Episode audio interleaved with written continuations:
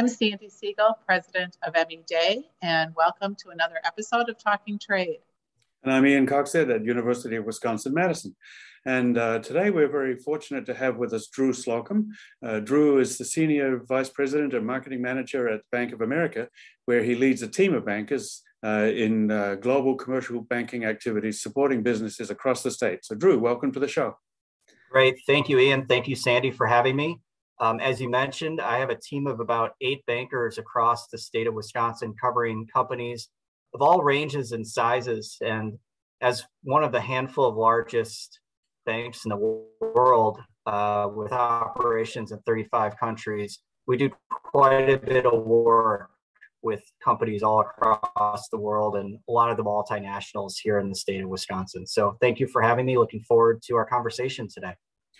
Thanks, Drew. And, and maybe, uh, maybe I don't know if you want to add any more. Just give us a little thumbnail sketch of the kind of work that your team does with companies, especially in the trade uh, arena. Sure.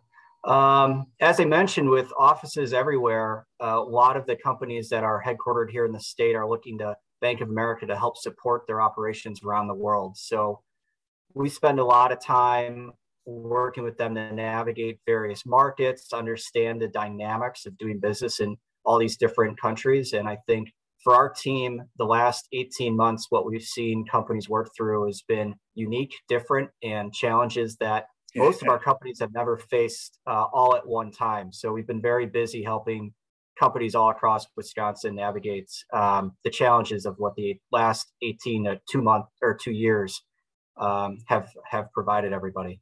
Yeah, it's been busy and scary, hasn't it? And now, of course, uh, we're getting a new challenge, which is inflation has climbed up and uh, remains persistently high.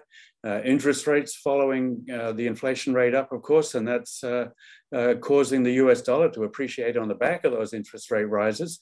So, what are the signs in the banking industry of changes, if any, in corporate behavior or planning in response to those, those trends?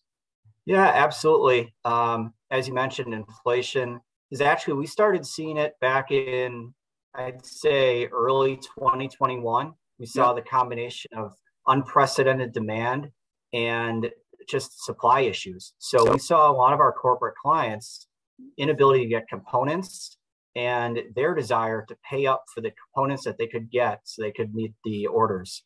More recently, it's morphed even more so to the wage side as labor market continues to be extremely tight and challenging. So what started out as kind of a demand aspect and the supply issues, it's morphed into just overall cost pressures for our companies. So we've seen uh, borrowing ramped up quite a bit, uh, really across the board as companies are faced with higher costs, but also as they think about trying to um, get ahead of inventory issues. So right. more advanced purchasing on inventory, bringing purchases forward, trying to make sure they have the components on hand so they can meet uh, the demand that they're seeing uh, and the OEMs are experiencing. So we've seen, you know, trouble continue. We've been seeing re-engineering uh, where it's applicable right. Uh, for companies trying to use different products.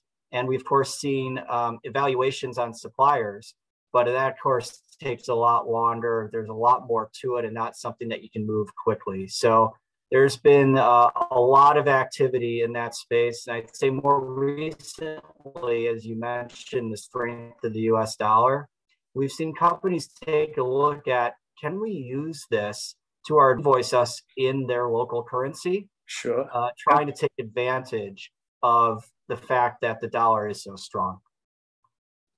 So, um, as you may know, Drew, I'm in in the front lines of some of the supply chain issues um, in logistics and in handling imports and exports. And I have certainly seen, you know, the increase in pricing and the the difference in ordering and you know customers saying get me any space you can and i'm going to over order and um, just to make sure i have the inventory and um, what we're seeing now is a lot of customers with excess inventory, um, but yet still um, they have the wrong parts. Um, so they have too much of one item and not enough of the right thing to make what they make and, and the right raw materials and you know that that whole cycle of supply chain that was so disrupted.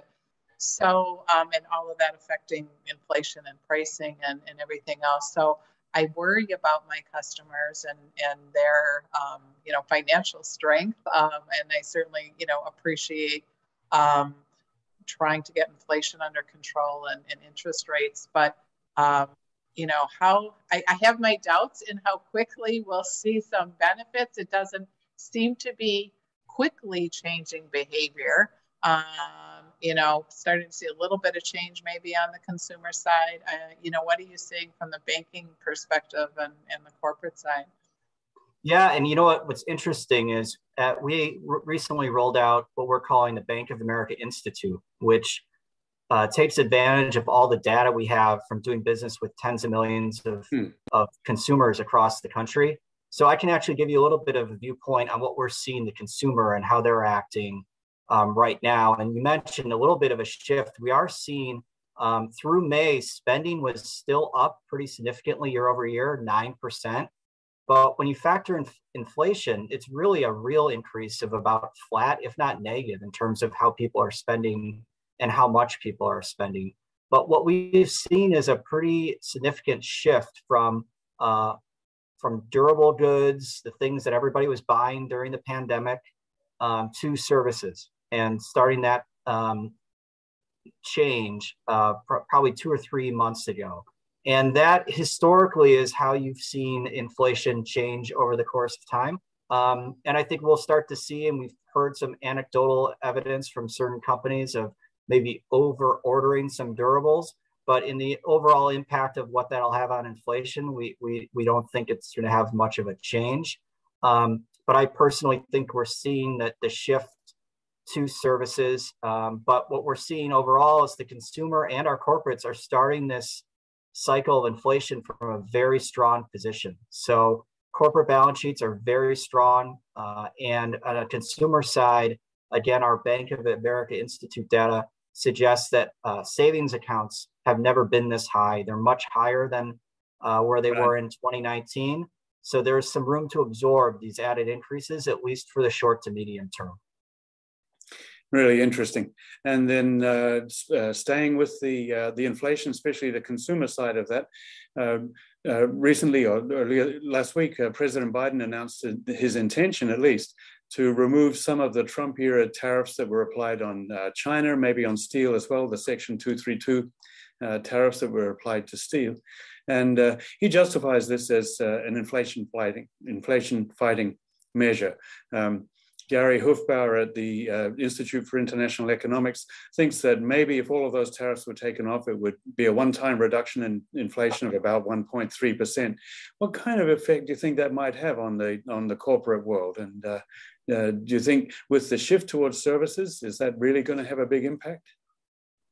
Yeah, thanks, Ian. I mean, my I don't know, and I haven't seen the details of specifically what a repeal could look like. But I will say that on the corporate side, what we saw when these tariffs were introduced several years ago now um, was a pretty quick action on the corporate side, especially the the larger, more nimble companies immediately be- began to find ways to work through this, whether that was changing their supplier base to different markets Yep. Or in some cases, it was more of a one time absorption into their margins, which I think has kind of worked through the system at this point. So, um, you know, I wouldn't expect, you know, personally a huge impact one way or another on this. It feels like a lot of our businesses, uh, this was the biggest challenge uh, when you think back to 2018, 2019 was working through this. Now we've got probably three or four different challenges uh, probably of more importance than this one that companies are battling at all at one time. So, so this one is small in relation, right? yeah, exactly. Yeah.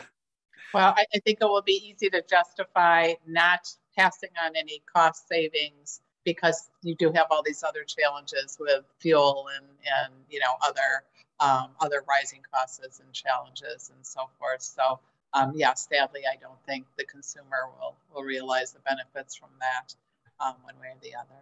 But um, very interesting. Um, Drew, it was a pleasure having you today. Some really, you know, great, um, it, you know, facts and, and um, information from the bank that's super helpful on, on trying to understand all the, the various dynamics going on right now.